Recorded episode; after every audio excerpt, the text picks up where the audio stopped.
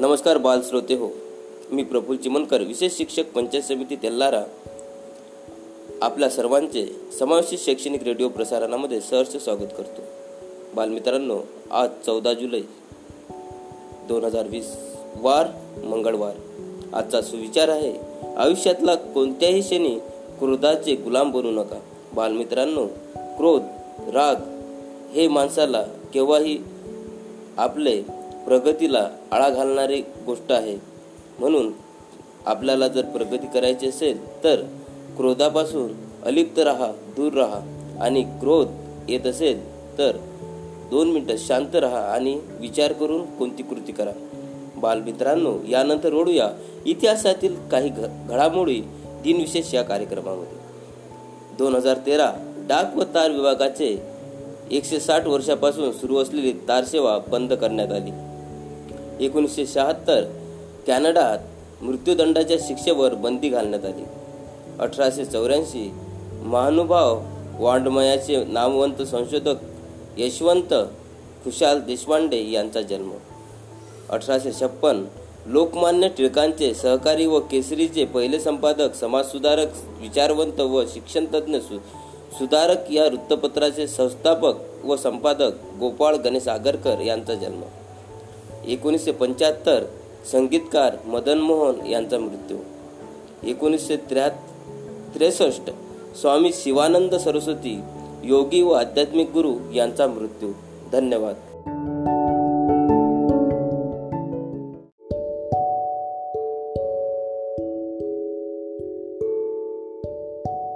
बालमित्रांनो यानंतर ऐकूया एक सुंदरशी प्रार्थना.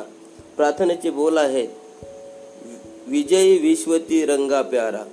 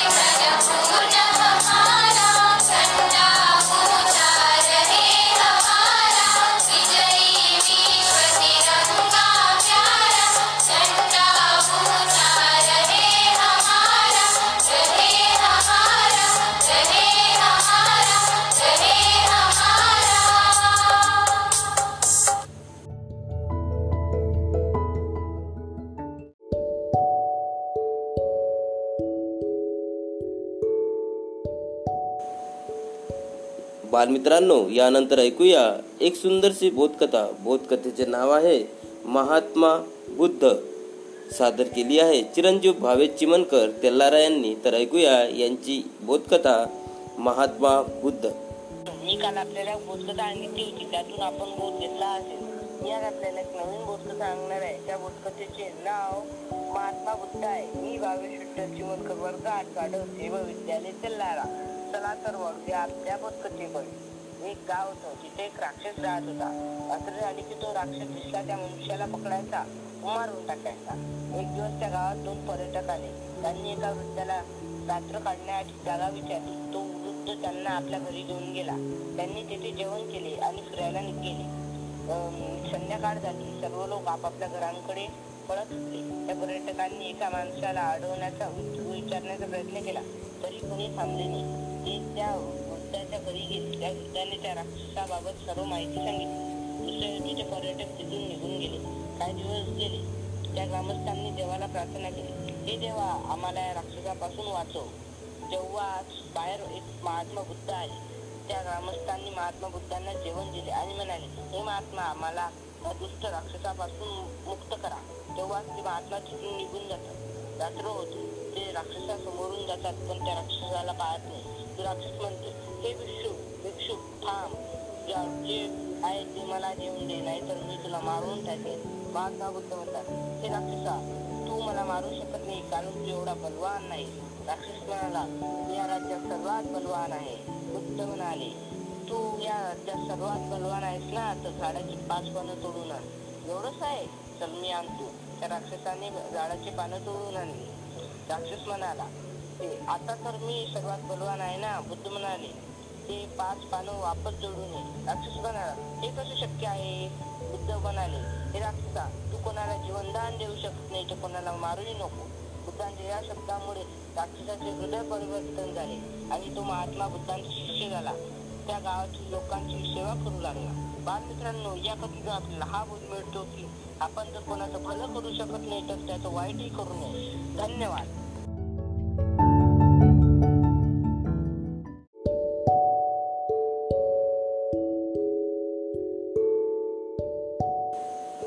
बालमित्रांनो यानंतर ऐकूया. इयत्ता आठवीची पाठ्यपुस्तकातील उर्दू माध्यमाची मराठीची कविता भारत अमुचा देश सादर करते आहेत. श्री विनोद बोचे विशेष शिक्षक पंचायत समिती तेल्लारा शैक्षणिक प्रसारण. मी विनोद बोचे विशेष शिक्षक पंचायत समिती तेल्लारा आपणासाठी घेऊन आलो आहे. पाठ्यपुस्तकातील उर्दू माध्यमाची मराठी विषयाची कविता. कवितेचं नाव आहे भारत आमचा देश. आणि ही कविता लिहिली आहे शरद कांबळे यांनी. विविधतेतील एकता हे भारताचे महत्त्वाचे वैशिष्ट्य आहे. आपले संविधान व राष्ट्रध्वज ही आपली श्रद्धास्थाने आहेत. प्रस्तुत गीतातून कवी भारतमातेविषयी गौरवपूर्ण भावना व्यक्त करतात. सादर करतो कविता भारत आमचा देश. भारत आमचा देश आम्हा असे अभिमान. भारत आमचा देश आम्हा असे अभिमान. जन्म आलो येते आम्ही किती भाग्यवान. जन्म आलो येते आम्ही किती भाग्यवान. भारत आमचा देश आम्हा असे अभिमान. भारत आमचा देश आम्हा असे अभिमान. जन्म आलो येते आम्ही किती भाग्यवान. जन्म आलो येथे आम्ही किती भाग्यवान. जरी भिन्नता जशी विविधता येथे परंतु नांदे एकता. पवित्र उन्नत आमची संस्कृती महान भारत आमचा देश आम्हा असे अभिमान. भारत आमचा देश असे आम्हा अभिमान. जन्म आलो येते आम्ही किती भाग्यवान. जन्म आलो येते आम्ही किती भाग्यवान. फळा फुलांची हरितवनांची फळा फुलांची हरितवनांची नदी शिखरे अन जलाशयांची नदी शिखरे अन जलाशयांची सुंदर संपन्न भूमी आमा जीव की प्राण. भारत आमचा देश आमा असे अभिमान. भारत आमचा देश आमा असे अभिमान. जन्म आलो येथे आम्ही किती भाग्यवान. जन्म आलो येथे आम्ही किती भाग्यवान. शीलवंताची बलवंताची शीलवंतांची बलवंतांची नीतिवंत प्र प्रज्ञावंतांची वंदनीय जगती ते त्या वंदनीय जगती ते त्या नवरत्नांची खान. भारत आमचा देश आम असे अभिमान. भारत आमचा देश आम असे अभिमान. जन्म आलो येथे आम्ही किती भाग्यवान. जन्म आलो येथ आम्ही किती भाग्यवान. हे संविधान तिरंगी निशान. हे संविधान तिरंगी निशान. अमोचा मान अमोची शान अमोचा मान अमोची शान. प्रियतम या भारत भूमीचे गाऊ सदा जयगान भारत आमचा देश आमा असे अभिमान. भारत आमचा देश आमा असे अभिमान. जन्म आलो येथे आम्ही किती भाग्यवान. जन्म आलो येथे आम्ही किती भाग्यवान.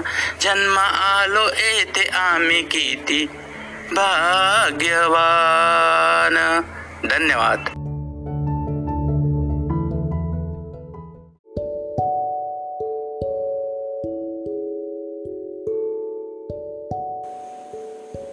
ते हो. आपल्या प्रसारणातील गाभा म्हणजे संगीत. संगीत हे माणसाला मनमुग्ध करणारे आणि जीवनात आनंद देणारे असते. संगीताचे आपल्याला पाठ देत आहेत श्री विशाल कोरडे सहाय्यक प्राध्यापक शिवाजी महाविद्यालय अकोला सरांनी आपल्याला संगीतामधील शास्त्रीय संगीताचे पाठ सर आपल्याला देत आहे सरांनी ध्वनी म्हणजे काय? नाद नादाचे प्रकार त्यानंतर सप्तक आणि अष्टक त्यानंतर सप्तक भाग एक याबद्दल मार्गदर्शन केले आहे. या आजच्या प्रसारणामध्ये सर सप्तक भाग दोन आपल्याला मार्गदर्शन करणार आहेत तर ऐकूया सरांचे मार्गदर्शन. नमस्कार विद्यार्थी मित्रांनो. मी प्राध्यापक विशाल कोरडे आपल्या सर्वांचं मनपूर्वक स्वागत करतो. विद्यार्थी मित्रांनो आपल्या सर्वांना शास्त्रीय संगीत फार आवडत आहे आणि आपण फार चांगल्या पद्धतीने आम्ही दिलेला अभ्यासक्रम ऐकता आहात. हे ऐकून मला फार चांगलं वाटतंय. विद्यार्थी मित्रांनो मागील भागात सप्तक ह्याविषयी आपण माहिती घेतली होती. सप्तक म्हणजे सात स्वरांचा समुदाय. त्याचबरोबर अष्टक जो शब्द आपण वापरला त्याला ऑक्टेव म्हणतात पाश्चात्य संगीतात. ते पण आपण जाणून घेतलंच होतं. आता सप्तकाचे काही प्रकार तुम्हाला मी सांगतो. त्यातला पहिला प्रकार जो आहे ना आपण जाणून घेऊ मध्य सप्तक आता तुम्ही म्हणाल मध्य म्हणजे मधातला आहे. मग त्याच्या आजूबाजूला काय आहे? बरोबर आहे.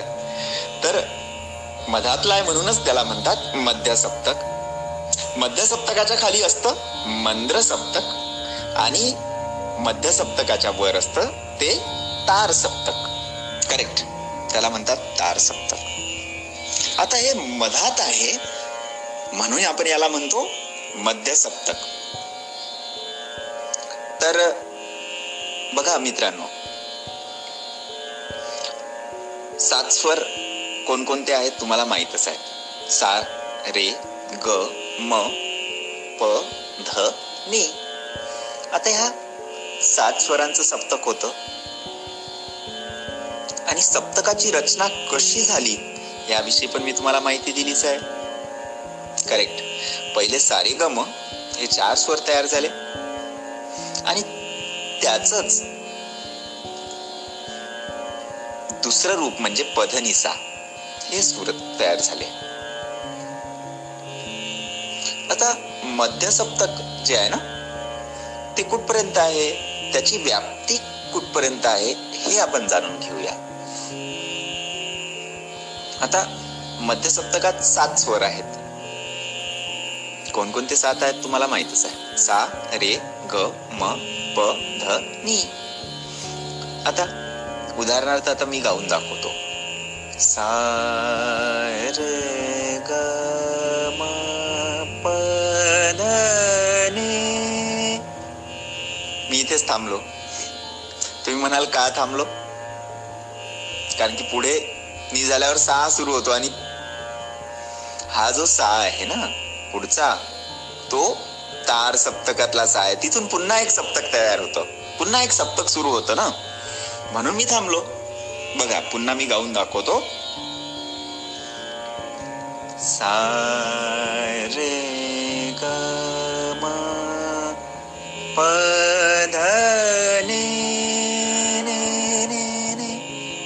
इथेच थांबलो मी. कारण की पुढे सा आहे. आणि तो दुसऱ्या सप्तकातला पहिला स्वर आहे. म्हणजेच तार सप्तकातला पहिला स्वर आहे. तर आज मित्रांनो आपण मध्य सप्तक काय आहे?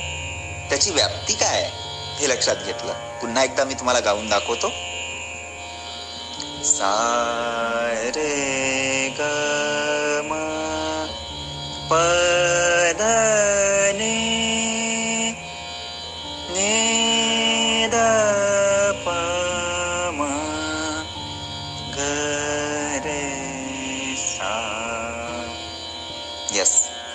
सहाच्या खाली जाणार नाही. कारण की सहाच्या खाली जेव्हा मी जाईल ना सा याच्या खाली जेव्हा जाईल ना मी तेव्हा मला मिळेल दुसरं सप्तक त्याला आपण म्हणू मंद्र सप्तक. त्याची चर्चा आपण उद्याच्या भागात करणारच आहोत. पण आज मी तुम्हाला जे सांगितलं आहे त्याचा तुम्ही व्यवस्थित अभ्यास करा. मनन चिंतन व्हायला पाहिजे आणि कार्यक्रम पुन्हा पुन्हा ऐकणं फार महत्वाचं आहे. म्हणजे काय होईल की तुम्हाला हे सगळं लक्षात राहील पाठांतर करण्याची गरज नाही पण समजून घेण्याची नक्कीच गरज आहे. तर विद्यार्थी मित्रांनो आज आपण इथे थांबू. परंतु तुम्हाला मी मागील पण भागात सांगितलं की घरीच थांबायचं आहे सुरक्षित थांबायचं आहे. आपलं कुटुंब आपला परिसर या सर्वांची आपल्याला काळजी घ्यायची आहे. स्वच्छता फार महत्वाची आहे. आपलं घर असेल अंगण असेल हे पण स्वच्छ पाहिजे. त्याचबरोबर आपले हात पण स्वच्छ पाहिजे. रोज नियमित आंघोळ करायला पाहिजे. हात साबणाने स्वच्छ धुवायला पाहिजे. आणि बाहेर जाताना मास्क लावलंच पाहिजे. आणि मी तर म्हणतो काम नसेल तर बिलकुल बाहेर जायचंच नाही. आपल्या घरातच आपला योगा करायचा प्राणायाम करायचा खेळायचं घरातल्या घरात सगळं करायचं आहे गर्दीच्या ठिकाणी जायचं नाही गर्दीला आमंत्रण द्यायचं नाही आणि गर्दी बिलकुल करायची नाही. आणि एकमेकांपासून अंतरावर राहायचं. कारण आपल्याला कोरोना सारख्या या विषाणूपासून स्वतःला स्वतःच्या कुटुंबाला सुरक्षित ठेवायचं आहे. तर मित्रांनो मी ज्या गोष्टी तुम्हाला सांगितल्या तुम्ही नक्कीच त्याचं पालन करत आहात याची मला खात्री आहे. तर घरात थांबा सुरक्षित राहा. भेटूया पुढील भागात. तोवर प्राध्यापक विशाल कोरडेला रजा द्या. नमस्कार.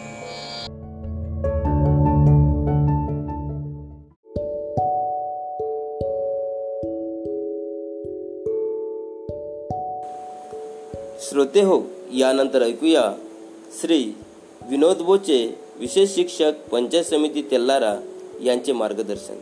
सरांनी आपल्याला समावेशित शिक्षणाअंतर्गत अध्ययन अध्यापन करीत असलेले विद्यार्थ्यांबाबत वर्तन सुधार कार्यक्रमाचे भाग नऊ आपण त्यांच्या मार्गदर्शनास ऐकले आहेत.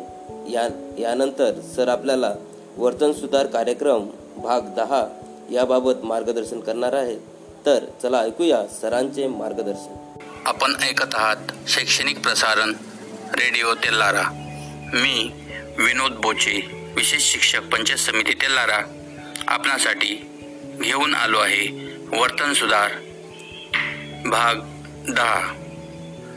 कालच्या भागामध्ये आपण वर्तन सुधार कार्यक्रमाचे पाच टप्प्यांचा उहापोह केलेला तुम्ही ऐकून घेतला समजून घेतला. आजच्या भागामध्ये आपण वर्तन सुधार कार्यक्रमाचे पुढील टप्पे बघूयात. टप्पा नंबर सहा फंक्शनल ॲनालिसिस म्हणजे असमायोजित वर्तनाचे कार्यात्मक विश्लेषण. ज्यावेळेस दोन मुले एकाच प्रकारचे असमायोजित वर्तन करत असतील त्यावेळेस त्यांच्या त्या असमायोजित वर्तनाची कारणे मात्र भिन्न असतील. थोडक्यात प्रत्येक मुलाच्या वर्तन समस्येच्या नियंत्रणासाठी वैयक्तिक कार्यक्रम राबविला जातो आणि तो वर्तन घडून येणाऱ्या कारणांचा विचार करून ठरविला जातो. असमाया असमायोजित वर्तनाचे विश्लेषण करण्यासाठी अनेक पद्धती उपलब्ध आहेत. यातील सर्वात सोपी आणि सर्वश्रुत म्हणून ए बी सी मॉडेल ही पद्धत आहे. आता ह्या ए बी सी मॉडेलमध्ये ए म्हणजे अँटेसिडेंट्स म्हणजे वर्तनपूर्व परिस्थिती. बी म्हणजे बिहेवियर म्हणजे वर्तन. आणि सी म्हणजे कॉन्सेक्वेन्स म्हणजे परिणाम. यामध्ये ए वर्तनपूर्व परिस्थिती. यामध्ये असमायोजित वर्तन घडून येणाऱ्या घटकांचा विचार केला जातो. यामध्ये सर्वसाधारणपणे असमायोजित वर्तन जेव्हा घडून येते असमायोजित वर्तन विशिष्ट वेळी घडून येते का? विशिष्ट व्यक्तीच्या समोर असमायोजित वर्तन घडते का? कोणासमोर हे वर्तन घडते? असमायोजित वर्तन कोठे घडते? असमायोजित वर्तन अधिक वेळा घडून येण्याची विशिष्ट जागा किंवा परिस्थिती आहे का? असमायोजित वर्तन का घडून येते? अध्यापनाशी किंवा परिस्थितीशी संबंधित काही घटकामुळे असमायोजित वर्तन घडते का? बी बिहेवियर किती वेळा असमायोजित वर्तन घडून येते किंवा किती वेळपर्यंत? घडून येते. सी. परिणाम. विशिष्ट असमायोजित वर्तन थांबविण्यासाठी इतर व्यक्ती नेमके काय करतात? मुलावर व इतरांवर त्या असमायोजित वर्तनाचा काय परिणाम होतो? असमायोजित वर्तन केल्यामुळे मुलाला कसा फायदा होतो? या विश्लेषणामुळे किंवा वर्तनोत्तर परिस्थितीमुळे असे लक्षात येते की मुलातील प्रत्येक वर्तनाचा संबंध त्याच्या फायद्यासाठी आहे. जर कोणत्याही प्रकारचा फायदा मिळत नसेल तर ते वर्तन आपोआप कमी होईल. मुलाला कोणते फायदे होतात हे आपण थोडक्यात पाहूयात. पहिला इतरांचे लक्ष वेधून घेणे. लहान मुले नेहमी इतरांचे लक्ष वेधून घेण्याचा प्रयत्न करीत असतात. तसे पाहिल्यास आपण सर्वच जण इतरांचे लक्ष वेधून घेऊ इच्छित असतो. लक्ष वेधून घेणाऱ्या घटकामध्ये मुलाशी शारीरिक आणि भाषिक संपर्क अभिप्रेत असतो. तसेच स्मित हास्य मिठी मारणे नजरेला नजर देणे याही गोष्टी असतात. शिक्षकाने मुलाच्या लक्षणाकडे लक्ष न दिल्यास मूल ते वर्तन प्रथम अधिक वेळ करेल परंतु कालांतराने ते कमी कमी करेल. दोन स्वउद्दीपन काही वेळेस मुले साचेबद्ध वर्तन करण्यास शिकतात. विशेषतः तीव्र आणि अतितीव्र मतिमंदत्व असलेल्या बालकांमध्ये हे दिसून येते. ज्या वेळेस मूल एकटी असतात कोण कोणताही कामात नसतात त्यावेळेस ते स्वतःला उद्दीपित करतात. तीन कौशल्यामध्ये उणीव. मुलामध्ये काही वर्तने कौशल्यामध्ये उणीव असल्यामुळे घडून येतात. मुलाने कसे वागावे हे जर शिकले नसेल किंवा योग्य मार्गाने प्रतिसाद कसा द्यावा हे शिकला नसेल तर त्याच्या वर्तना वर्तनांना कौशल्यामध्ये उणीव असल्यामुळे घडून येणारे वर्तन असे म्हणता येईल. चार सुटका मिळवणे कठीण परिस्थिती किंवा कामापासून सुटका मिळण्यासाठी मुले काही वेळेस असमायोजित वर्तन करतात. विशिष्ट व्यक्तीपासून किंवा कृतीपासून दूर जाण्यासाठी वर्तने करतात.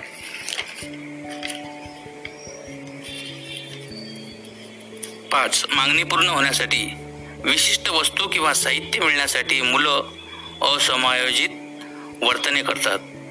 वस्तू मिळाल्यानंतर जर असमायोजित वर्तन घडत नसेल तर ते वर्तन केवळ वस्तू मिळवण्यासाठी वस्तू मिळवण्याच्या हेतूनेच केले आहे असे म्हणता येईल.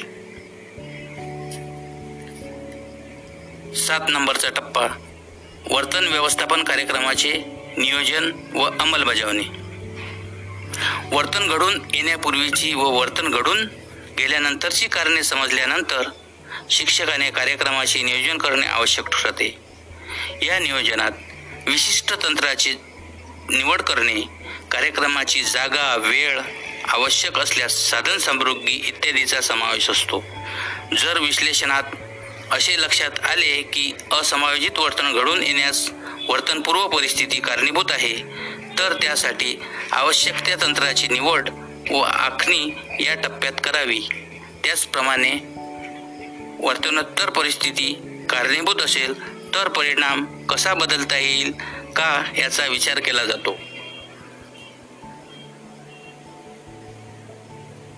यानंतरचा भाग पुढील भागात पाहू. मी आपली रजा घेतो. धन्यवाद.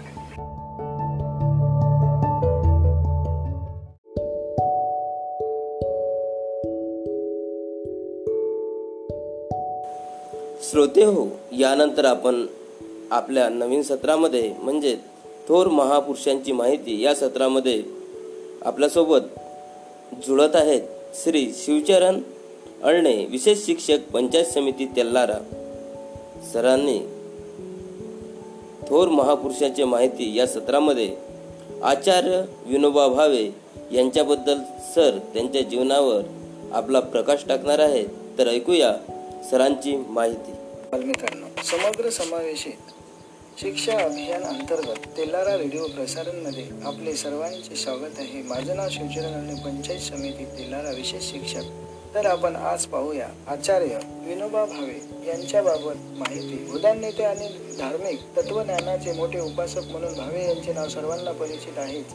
त्यांचे सत्याऐंशी वर्षाचे प्रदीर्घ जीवन म्हणजे खडतर तपस्या आहे. त्यांचे संपूर्ण नाव विनायक नरहर भावे पवित्र अशा ज्ञान संपन्न घराण्यात विनोबाजींचा जन्म झाला अकरा सप्टेंबर एकोणीसशे पंच्याऐंशी साली. पित्याचे नाव नरहर पंत तर मातोश्रीचे नाव रुक्मिणीबाई विनोबांजींवर त्यांच्या आजोबांनी व आईने केलेले बालपणीचे संस्कार फार महत्त्वाचे ठरले. पुढे ते मॅट्रिक झाले. पुढे इंटरपर्यंत शिक्षण झाल्यावर काही दिवस पुण्याला त्यांनी शिक्षकाची नोकरी पत्कारली. लहानपणी त्यांच्या शाळेतील एका शिक्षकाला मुलांना छडीने मारण्याची सवय होती त्यासाठी शिक्षकांनी चांगली छेडी करून शाळा सुटल्यावर कुलूप बंद कपाटात ठेवली. दिवसातून एखादा तरी एखाद्याला तरी मुलाला ते छडीने ठोकायचे विनोबाजींना हे वर्तन अजिबात आवडायचे नाही. त्यासाठी त्यांनी कपाटाची किल्ली मिळवीत आणि छडी फेकून दिली असा पाच पाच वेळा प्रकार घडला. विनोबाजींचा खोडकरपणा शिक्षकांच्या लक्षात आल्यावर पाचशे बैठका काढण्याची शिक्षा शिक्षकांनी विनायकला दिली एकशे पंचवीस बैठका काढल्यावर शिक्षक ठाम म्हणाले विनायक म्हणाला एकशे तेवीस बैठका काढून झाल्या पाचशे. म्हणजे शंभर अधिक पाच या हिशोबाने अठरा जास्तच झाल्या. बडोद्याला विनोबा भावे यांचे शिक्षण झाले मोरोपंताच्या केकावली व आर्या भारतातील शेकडो ओव्या रिकाम्या वेळात त्यांनी पाठ केल्या. इसवी सन एकोणीसशे पाच साली त्यांनी बडोद्यामध्ये विद्यार्थी मंडळाची स्थापना केली. एकोणीसशे आठ साली बडोद्यामध्ये शिक्षा झाल्यावर त्यांनी खाण्यापिण्यात साखर वर्ज केली. ब्रह्मा जिज्ञासा ज्ञानाची तहान व मातृभूमीसाठी काहीतरी करण्याची त्यांची प्रबल इच्छाशक्ती त्यांनी बेचैन करीत होती. त्यांनी बडोदा सोडले व ते काशीला जाऊन राहिले. त्यानंतर त्यांचा महात्मा गांधीशी परिचय झाला. सेवानिष्ठा व श्रद्धा यामुळे ते गांधीजींचे पट्ट शिष्य बनले. बहुविध सामाजिक व आध्यात्मिक कार्य विनोबाजींच्या काळात स्पृश्य अस्पृश्य हा भेदभाव होता. तो दूर करण्यासाठी हरिजन उद्धाराचे त्यांनी मोठे कार्य करून दाखविले. साफसफाई ग्रामोद्योग प्रौढ शिक्षण हरिजन सेवा सर्व धर्म समभाव स्वाध्याय प्रवचने इत्यादी द्वारा विनोबाजींनी लोकांमध्ये साम्यजस्य निर्माण केले. वर्धा येथील लक्ष्मीनारायण मंदिर त्यांच्या प्रयत्नांमुळे हरिजनांना खुले करण्यात आले. गांधीजीच्या हृदय परिवर्तनाचा मार्ग त्यांनी स्वीकारला. एकोणीसशे एकवीस ते एकोणीसशे एक्कावन्न हा तीस वर्षाचा कालखंड. विनोबाजींच्या आयुष्यातील महत्त्वाचा कालखंड होता. या काळात त्यांनी निर्माण केलेल्या योजनांचा संपूर्ण देशावर परिणाम झाला होता. सत्याग्रहामुळे त्यांना अनेक वेळा तुरुंगात जाण्याचा प्रसंग आला पण ते घाबरले नाही तुरुंगात त्यांना खूप छळ झाला. धुळ्याच्या तुरुंगात त्यांनी गीता प्रवचने दिली. ते पुस्तक रूपाने प्रसिद्ध झाले आणि बावीस भाषांमध्ये त्यांचा अनुवाद झाला. पवनार ही विनोबाजींची कर्मभूमी होती बारा सप्टेंबर एकोणीसशे बावन्न रोजी त्यांनी भूदान चळवळीसाठी संपत्ती दानाची मागणी केली. स्त्री शिक्षणावर त्यांचे विचार मौलिक स्वरूपाचे आहे. स्त्रियांनी केवळ सुशिक्षितपणे शिकू नये तर ज्या ज्या योगे स्त्री ही स्वावलंबी बनेल असे शिक्षण तिने घ्यावे. स्त्रियांनी सरस्वती सारखे ज्ञानात अग्रेसर व्हावे. ज्ञानाबरोबर त्यांनी भक्तीही केली पाहिजे. अध्यात्म विचारातही स्त्रिया प्रवीण व्हाव्यात. विनोबाजींनी सूर्योदय ही कल्पना राबविली. सूर्योदय म्हणजे सर्वांचा उदय सर्वोदय. तत्वज्ञानाचा एकूण विचार हा समन्वयाचा आहे. त्यांच्या मते मी हिंदू मी मुस्लिम मी ख्रिस्त ही भावना इतक्या साधक नाही तर आपण सर्व मानव आहोत ही भावना निर्माण झाली पाहिजे. त्यांचा सर्वोदयाचा विचार सामाजिक होता. विनोबाजींचे ज्ञानाबद्दलचे विचारही महत्त्वाचे ठरले. त्यांच्या मते विज्ञानाचे आणि हिंसेचे सख्य होता कामा नये विज्ञानाची शक्तिनीती निरपेक्ष आहे. यापुढे जगात विज्ञान आणि अध्यात्म राहील. विनोबाजींनी बारा वर्ष तेरा महिने संपूर्ण देशभर पदयात्रा केली. पन्नास हजार एकराचे उदान घडवून आणले. या काळात त्यांनी बारा हजार व्याख्याने दिली आणि वीस ते बावीस भाषांचा अभ्यास केला. गीताई गीता प्रवचने भूदानगंगा मधुकर विचारपोती ह्या त्यांच्या सर्व ग्रंथांना अफाट लोकप्रियता मिळाली. अनेक अभंगांवर संतांच्या विचारांवर त्यांनी पुस्तके लिहिली. विनोबा हे फार मोठे राष्ट्रसंत होते. आज एकविसाव्या शतकात केवळ भारतालाच नव्हे तर संपूर्ण जगाला विनोबाजींचे विचार सतत चांगल्या विचारांची प्रेरणा देतात आणि जीवन खऱ्या अर्थाने समृद्ध करण्याचा मार्ग दाखवितात. पंचवीस डिसेंबर एकोणीसशे शहात्तरपासून ते सर्व क्षेत्रातून मुक्त झाले त्यांनी प्रयोगवेशन घेतले. पंधरा डिसेंबर एकोणीसशे ब्याऐंशी ला त्यांनी शेवटचा श्वास घेतला आणि शेवटी एक संदेश दिला जय जगत जग जगत जय जगत पुकारे जा सबके हितके वाचते अपना चूक विसराये जा. तर ही झाली आचार्य विनोबा भावे यांच्याबाबत माहिती. धन्यवाद.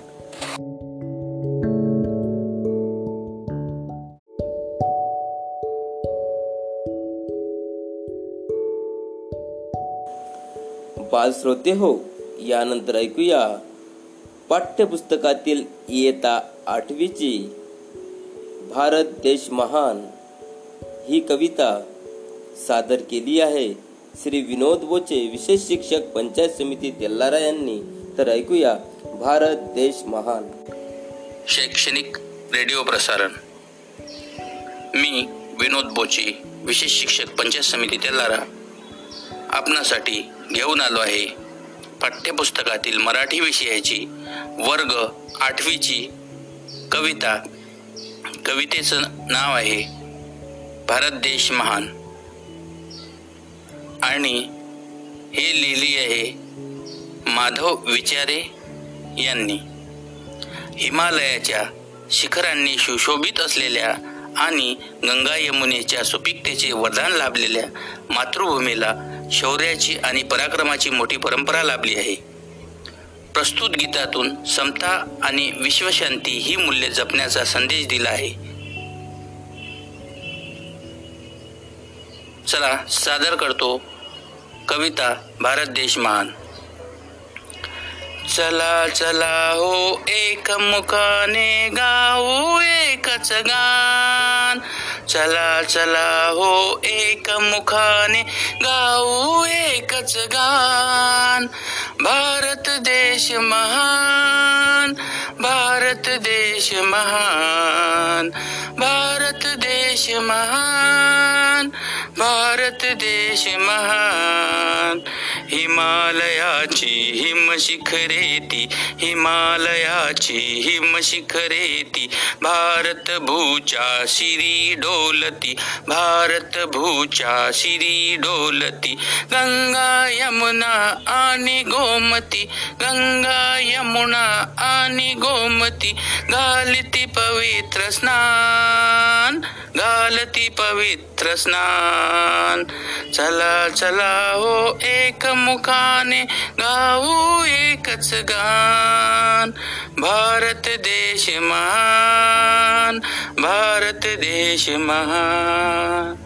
इतिहास नवा बलिदानाचा शौर्याचा अन पराक्रमाचा समतेचा अन विश्व शांतीचा जागवी राष्ट्राभिमान भारत देश महान भारत देश महान.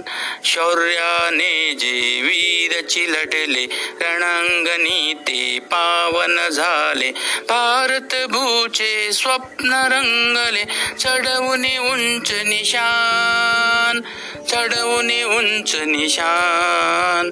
भारत देश महान भारत देश महान भारत देश महान भारत देश महान.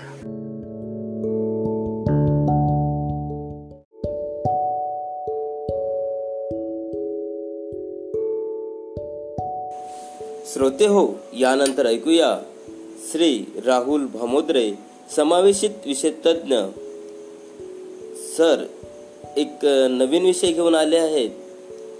पर्यटन स्थळ माथेरान याबाबत आपल्याला माहिती सांगणार आहेत. तर ऐकूया सरांची माहिती. नमस्कार विद्यार्थी मित्रांनो. रेडिओ शैक्षणिक प्रसारण. मी राहुल भामोद्रे समावेशित तज्ञ पंचायत समिती तेल्लारामध्ये आपले सहर्ष स्वागत करतो. मित्रांनो आज दिनांक चौदा जुलै दोन हजार वीस. आजचा विषय आज आपण महाराष्ट्रातील मॅथेरान या हिल स्टेशन विषयी माहिती घेऊया. मुंबईवरून एकशे दहा किलोमीटर रायगड जिल्ह्यात प्राकृतिक खूप खूबसूरती से भरा छोटा सा हिल स्टेशन माथेरान. कर्जत तहसील के अंदर आने वाला है भारत का सबसे छोटा हिल स्टेशन है। यह पश्चिमी घाट पर्वत श्रृंखला में समुद्र तल से 800 मीटर की ऊंचाई पर बसा है। मुंबई और पुणे से इसकी दूरी क्रमशः नव्वद और 120 किलोमीटर है। बड़े शहरों से इसकी निकटता के कारण माथेरान शहरी नागरिकों के लिए एक सप्ताह बिताने के लिए लोकप्रिय स्थल है। यहाँ की खासियत है कि यहाँ किसी भी प्रकार के वाहन का प्रवेश वर्जित है। यही वजह है कि यहाँ का वातावरण मन को शांति प्रदान करता है। शहर की भागदौड़ भरी ज़िंदगी से दूर सुकून के कुछ पल बिताने के लिए माथेरान बिल्कुल उपयुक्त है। समुद्र तल से 800 मीटर की ऊंचाई पर स्थित देश के इस सबसे छोटे हिल स्टेशन की खोज 1850 में ठाणे ज़िले के कलेक्टर ह्यूज पॉइंट्स मलेट ने की थी। मुंबई के तत्कालीन गवर्नर लॉर्ड एल्फिस्टोन ने यह भविष्य के हिल स्टेशन की नींव रखी और गर्मी के दिनों में वक्त गुजारने की दृष्टि से विकसित किया गया। पाँच हज़ार की आबादी वाला यह कस्बा आज शहरी लोगों के लिए सप्ताह बिताने का मनपसंद स्थान बन गया है। माथेरान की सबसे नजदीकी रेलवे स्टेशन, नेरल स्टेशन जो यहाँ से 9 किलोमीटर दूर है। इसके आगे वाहनों का प्रवेश वर्जित है। इस छोटे से हरे भरे शहर में साल भर पर्यटकों का ताला लगता रहता है? मैथेरान का शाब्दिक अर्थ होता है, माथे, पर्वत के पर स्थित अरण्य। पर्यावरण की दृष्टि से अति संवेदनशील होने के कारण यह पूरे एशिया का एकमात्र स्वयंचलित वाहन मुक्त हिल स्टेशन है। माथेरान में पनोरमा पॉइंट सहित लगभग 36 पूर्व निश्चित लुक आउट पॉइंट्स है जहाँ से आप आसपास के सारे क्षेत्र के अलावा नेरल शहर का भी विहंगम दृश्य प्राप्त कर सकते हैं। इसका इतिहास, मेथेरान की खोज 1850 में थाने ज़िले के तत्कालीन डिस्ट्रिक्ट कलेक्टर ह्यू पॉइंट्स में, उस समय मुंबई के गवर्नर लॉर्ड एलिफेंस ने भी भावी स्टेशन की आधार रखी थी। मेथेरान को केंद्रीय पर्यावरण मंत्रालय द्वारा पर्यावरण की दृष्टि से संवेदनशील क्षेत्र घोषित किया गया है और यह अपने आप एक स्वस्थ आरोग्य श्रम कहा जा सकता है। इस इलाके के अनोखे सूखे पेड़ों का संग्रह Blatter herbarium street आईवीवीएस college, Bombay, Mumbai में देखा जा सकता है। माथेरान में उपस्थित एकमात्र स्वयंचलित वाहन इसकी नगर पालिका द्वारा संचालित एंबुलेंस ही है। मैराथन मेथेरान मुंबई और पुणे से रेल और सड़क द्वारा अच्छी तरह से जुड़ा हुआ है। इसका निकटतम रेलवे स्टेशन नेरल है निकटतम हवाई अड्डा छत्रपति शिवाजी इंटरनेशनल एयरपोर्ट मुंबई है। मेथरन शहर के केंद्र में एक नैरो गेज रेलवे स्टेशन है। मेथेरान हिल स्टेशन से नेरल के लिए प्रति सेवा उपलब्ध है। मित्रांनो मेथेरान हे महाराष्ट्रातील एक अत्यंत थंड हवेचे आणि एक सुंदर असे प्रकाशमय वातावरण असलेलं ठिकाण आहे. प्रत्येकाने येथे एकदा तरी भेट द्यावी आणि महाराष्ट्राविषयी जो इतिहास आहे त्याची माहिती जाणून घ्यावी. आज रजा घेतो. उद्या पुन्हा भेटूया. धन्यवाद.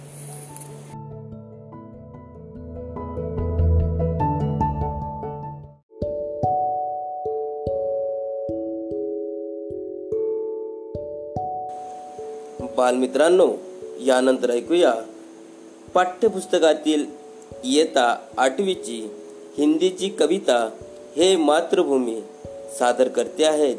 श्री विनोद बोचे विशेष शिक्षक पंचायत समिती तेल्लारा तर ऐकूया सरांच्या सुरामध्ये हे मातृभूमी. दैनिक रेडिओ प्रसारण मैं विनोद बोचे विशेष शिक्षक पंचायत समिति तेलारा आपके लिए प्रस्तुत करता हूँ कक्षा आठवीं की हिंदी विषय की कविता।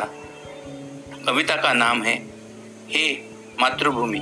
और यह कविता लिखी है राम प्रसाद बिस्मिल इन्होंने। प्रस्तुत कविता में क्रांतिकारी एवं स्वतंत्रता सेनानी कवि राम प्रसाद बिस्मिल जी ने मातृभूमि के प्रति अपने प्रेम एवं भक्तिभाव को व्यक्त किया है। यहाँ अपने मातृभूमि की सेवा करने और देश हित में निछावर हो जाने की लालसा व्यक्त की है। प्रस्तुत करता हूँ। हे मातृभूमि। हे मातृभूमि, तेरे चरणों में शीश नवाऊ। हे मातृभूमि, तेरे चरणों में शीश नवाऊ। मैं भक्ति भेंट अपनी तेरी शरण में लाओ हे मातृभूमि तेरे माथे पे तू हो चंदन छाती पे तू हो माला। जिहवा पे गीत तू हो मेरा तेरा ही नाम गाओ हे मातृभूमि तेरे चरणों में शीश नवाओ मैं भक्ति भेंट अपनी तेरी शरण में लाऊ। मातृभूमि तेरे। जिससे सपूत उपजे जिससे सपूत उपजे। श्री राम कृष्ण जैसे उस धूल को मैं तेरे शीश पे चढ़ाऊ। हे मातृभूमि तेरे। माई समुद्र जिसके पदरज को नित्य धोकर करता प्रणाम तुझको। मैं वे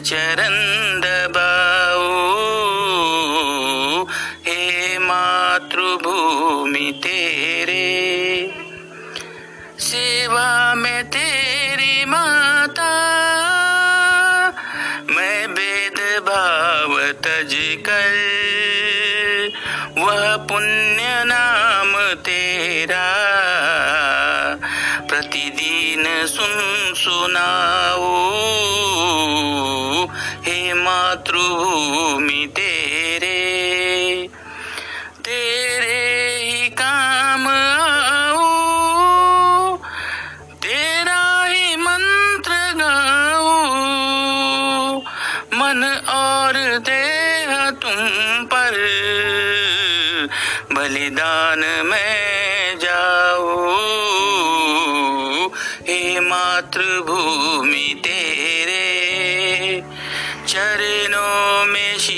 नवाओ मैं भक्ति भेंट अपनी तेरी शरण में लाओ हे मातृभूमि तेरे, हे मातृभूमि तेरे, हे मातृभूमि तेरे।